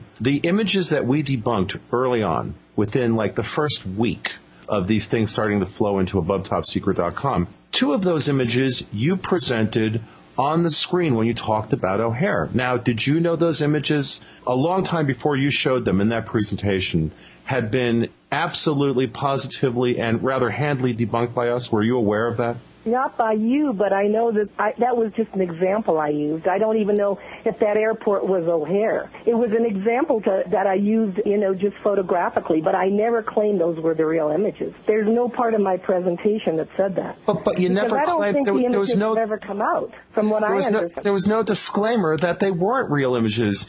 You were talking about O'Hare and you had the images up on the screen. You didn't say those are example images or those aren't real images or maybe that's not O'Hare. You're saying that now, but you didn't say it in the presentation. Well, actually, I'm saying that now. I'll say that in the future. I mean, thanks to you. I, that, you know, I will say that in the future. But I don't consider that very serious. I'm sorry because you are an image person. You probably consider it more serious than I do. The O'Hare case is serious. The the fact that I i- it's any airport that has any uh, you know those images or any whatever airport or it's an example. I never said these are the images of the O'Hare case because there aren't. There are images. I talked to James Fox. There are images. They haven't been released. And so the thing is that, that are you, can I ask you in general, are you basing on your cases on photographic ev- evidence? I mean, because I'm curious, because if that's the case, you might have some very interesting, you might have some very interesting proof for us. when people come forward with photographic evidence and offer that, then uh, certainly I'm interested in the case. I don't know what logic one would use to then say that perhaps I'm only interested in cases with photographic evidence. The experiences that I've had, I have no photographic evidence for because at the time that they happened, it's not like people walked around with cameras around their necks. And that's, of course, a whole nother topic about people ask Yeah, why it is. it's It's a really interesting topic as to whether you really had the experience. You know, it's really complicated, David. I mean, it's really complicated because I didn't question your experience, and and neither did I ask for photographic evidence. But Mhm. if that is the the rule of thumb that we're using is photographic evidence, then I, I need to know that. In Paola, what, what kind of logic are we talking about? I'm saying that when people come forward and base the veracity of their claim on photographic evidence, like Billy Meier does, because that's pretty much all the guy's got is photographic evidence, as far as I'm concerned. He claims to have metal evidence. No one's seen it except for one dead IBM scientist who was not an expert in, in No, metal. actually, the Japanese have it on film, and they also have analyzed it on film. The Nippon people have the pieces, and they're analyzing them on that movie. That's news to me. Uh, meanwhile, I've looked at the photographic evidence. I've looked at the film. basically anybody who's going to look at that stuff and feel that it's legitimate or compelling, in my mind, just is not being legitimate. It, that's the, the bottom line. They're they're not at that point. It's like looking at a picture of a visual effect from a movie and saying, "Oh yeah, that happened." It's like, come on, are, are you serious? I, you know, and we can go through the photographic evidence of the Billy Meier stuff, and it gets sillier and sillier. We have definitive corroboration that images that he showed of dinosaurs. Yeah, he got on a UFO, went back in time, saw dinosaurs, took pictures of them. They just happened to coincide with illustrations in a book. But exactly. And he presented this as real. I mean, so I've if never someone, seen, I've never seen that at all. oh, they're I've they're never they're seen them in a presentation. I've never seen those. I don't Oh, know. well, then I guess you, you haven't really researched the case very intensely. I, I would suggest the images are all over the place, and and the again, dinosaur images are all over the place. Absolutely. I would recommend you go and look at the work done by uh, Derek Yeah, we always keep going back to Billy Meier, though, and, and my body of, of research is so much wider than the Billy Meier case. I I'm not talking. Yeah, we're not talking about I Billy Meier specifically. Yeah, Right. I know. Paola, yeah, it's something to that, we go that back case. to it because I'm questioning your methods of vetting witnesses, your methods of analyzing evidence. I don't see any vetting going on. I really don't. And that's just from where I'm looking at this. All I'm basing my opinion about your work is on a presentation I saw you give. And I don't Okay, think well, that's you already had that preconception before you even interviewed me, and that's sad in a way. Yeah. All right. Well, that's sad because we can never really have an open-minded conversation since you've already formed an opinion before. But Yeah. see, this, this Opinions are so terrible, avoid as a aren't they? journalist, though, David and Gene. I'm trying to avoid this kind of thing. I really have to get to know the people, and we haven't spent any heavy time together. So the Yeah. thing is that uh, uh, based on that, and based on the preconceived that you had, yeah. that's where we're going, and that's very Okay. sad for me. Okay, you know what? I think that's a good way to end it right Good here. way to end it. That's right. Indeed. Paola Harris, author of some books on UFOs, and we'll have a link to her site over at theparacast.com. Thanks for joining us on the Paracast.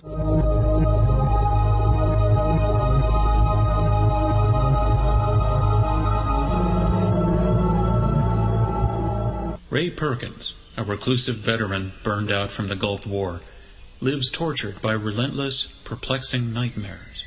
Nightmares of a horrific battle in deep space and of a mysterious woman suffering in agony for her devastated world. A woman not yet born, calling across centuries to him. Then, a coincidence leads him to his destiny, his chance to alter the universe. Attack! Attack! Of the Rockoids. The former fiction editor for Star Wars and Indiana Jones, Robert Simpson, writes The soul of the novel Attack of the Rockoids lies in its heart and passion for building a convincing tale of a love that spans the galaxy. A thrilling story. Attack! Attack! Of the Rockoids is available now. Read a sample chapter and get a special discount off of the cover price at our website, rockoids.com. That's R O C K O I D S dot com. Attack! Attack! Of the Rockoids. A novel in the grand science fiction tradition. This is the Paracast with your hosts, Gene Steinberg and David Biedny. You never know what's going to happen next. You know, with all the guests that we've had on the Paracast, and we've had some pretty crazy people, we've never really thrown them off the air and said, okay, that's it. In this Sayonara, case- baby. Yeah. Right, right. There are exceptions. This was the exception. Yeah, this was uh, ridiculous. We have to give people a chance to say their piece, but you know, this person is teaching classes. Quantum cosmology is about our relationship to the universe. Come on, come on. Are you serious? And this is why we are in the political situation we are in today, Gene. Because of this completely soft thinking, this I'm gonna buy anything, I'll believe everything, every opinion is valid. Every opinion is valid. No. Every opinion is not valid. Everybody is not a special snowflake. This is just ridiculous. And here she is, you know, speaking the same old speaking points about the Billy Meier nonsense. Oh, you think it's bad? They're, they're not legitimate images? Oh, okay. I guess, I guess you have an opinion. It's like, give me a break. Like my dear, wonderful Susan says, we have another member of the paranormal paparazzi. That's the deal. Name dropping. Oh, I spent time with this person. I'm, I'm, I'm surprised Christopher Walken didn't come up in this conversation that she spent time talking about UFOs with Christopher Walken. Because, you know, I'm, I'm just waiting for that to come out of her mouth any moment. What nonsense. And this idea of I'm going to put images up on the screen and they're just for wallpaper. I'm going to talk about O'Hare. I'm going to put up images that, oh, I don't know where they came from, but I hear they might be related to O'Hare. It wasn't just any picture of a UFO over an airport. There are pictures at that point that we knew to be fabricated hoax images over what was supposedly O'Hare, which turned out to indeed be o- the O'Hare airport. But here she's now saying, well, I just put them in there for filler, just to have something on the screen. I never said they were real. Also, I That's like our intelligence nonsense. sources. I like our intelligence sources. You say, okay, what kind of intelligence sources? Suddenly there's somebody who was in the military who got letters from von Braun allegedly, and we never really got her nailed down as to what kind of intelligence sources are helping her vet stuff. But then again, she says she doesn't vet things. She just presents things out in the open. She's no longer an author or an editor. She's just a message board. I mean, we have a uh, forum on the Paracasts, you know, forums.theparacast.com, and it's a community forum where people participate, where there's minimal censorship. I mean, if someone really gets offensive, we'll ban them, but 98% of the people on there post their points of view, ridiculous or not, unfettered. Maybe her books are really message forums. They're not books in the traditional sense. They're just basically forums, community forums where she presents the information that she sees. Maybe she should open up her mailbox then, you know, her inbox and present all the letters she gets from her inbox. After all, all this information is equally valid, requires equal attention. We should all think about it. This is why this field is screwed. This is why this field basically has nowhere to go because you have people like this who are essentially behaving as entertainers. I'm sorry, it's just about being an entertainer at that point. There is no research going on here. Flying to someone's location and talking to them, sure, that's a great step, but if that's all you're going to do, if you're not going to apply any kind of analysis, any kind of critical thinking, discernment, logic to anything that you hear, well, at that point, what are you doing? You're traveling and you're writing it off on your taxes. That's what you're doing. You, you like to travel? Hey, I'm going to have a reason to go travel. I'll take the deductions for all these plane tickets on my income taxes by saying that I'm a researcher. Nonsense. Absolute nonsense. And, and the idea then of trying to make believe you're a faculty member of some educational institution, and when asked about the title of one of the three courses, sorry, not two, but three courses that she's teaching, to ask about quantum cosmology and get the response that I did was absolutely preposterous. Paola would be run out of any decent educational institution. I'm telling you. It's just patent nonsense. You look at the mission statement of this Exopolitics Institute, and it's based on a fantasy. Now, I guess the government doesn't really vet places that are nonprofit institutions, so you could be any sort of crazy religion or belief or system, whatever, and you Yeah. get your charter to be a nonprofit corporation. It doesn't make you That's credible, right. folks. I have to say this. So there are listeners who are probably right now going, so, so why did they have her on? Certainly they knew what they were getting into. You know, Paola's saying, well, you have your preconceived notions. Yeah, I sat through your presentation, Paola. I, I know what you're about. I've read some of the stuff that you've done online. It's clear what you're about. It, it's crystal clear to someone like me. I think to you, Gene, it's the same boat. So at that point, yeah, we do have our preconceived notions. We have you on the show. I think it's useful to have these people on, if for no other reason, so that our audience can hear someone who is not deploying any kind of logic to what they're spewing. I mean, she was pulling stuff in from the most ridiculous places. Let's throw Scientology into the mix. Now we're on Hubbard. You know, let's bring in the alien with the crystal on the headband around its head with the rays of light. Blah blah blah. Let's look at you know, let's look at everything. Let's make one big stew that is so indeterminate that is so murky that you can't draw any conclusions. And as long as you can't draw any conclusions, I can feed you something next year that you'll buy that will further confuse you and further take you away from any understanding. Paranormal paparazzi. We have yet another member. She's right up there with Rob Simone. Well, you know what? Maybe let's use the conspiracy theory. Maybe she's a disinformation agent designed to confuse everybody. On the other hand, No. she contradicted herself, so I guess she confused herself. What Can yeah, absolutely. And so again, in these situations, I think it's valuable for our audience to have someone like her come on and basically spew for two hours, just spew stuff that is not tied together, that has no logic behind it, no critical thinking. There it is. There it is for everyone to see the most basic stuff. What is the meaning of the term you use in the title of your class, of the course you're teaching? And we get some new age woo woo silliness. And, and an admission, oh, I'm not, I don't know science, but here I'm going to use a scientific term in the title of my course because it sounds impressive, not because I can actually back it up with any kind of knowledge, any kind of fact. It just sounds good. And that is the core gene of what we're talking about here. What we have here is using oh. science as a bullet point in an ad to sell a product. I mean, you mentioned features not to inform people, to advance their understanding of something, but to sell your product or service. Her product or service here is these courses. You pay for the courses and the money goes to a nonprofit organization, but I bet she gets a paycheck when she delivers those courses. Does she get a paycheck imagine so. based on the number of people sign up? I don't know. I don't care. But she's not doing it for free, folks. This is everything that's wrong about the field, Gene, encapsulated in two hours. It's everything that is counterproductive. It's everything that, quite frankly, we dislike. I'm going to do this because I'll be self-serving. Go ahead. Name one other paranormal radio show on the planet that does what we just did this evening in terms of showing one of these fakers for what they really are. No one. Nobody does this but the Paracast.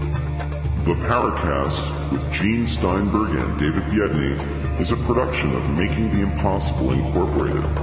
Join us next week for a new adventure in the Paracast.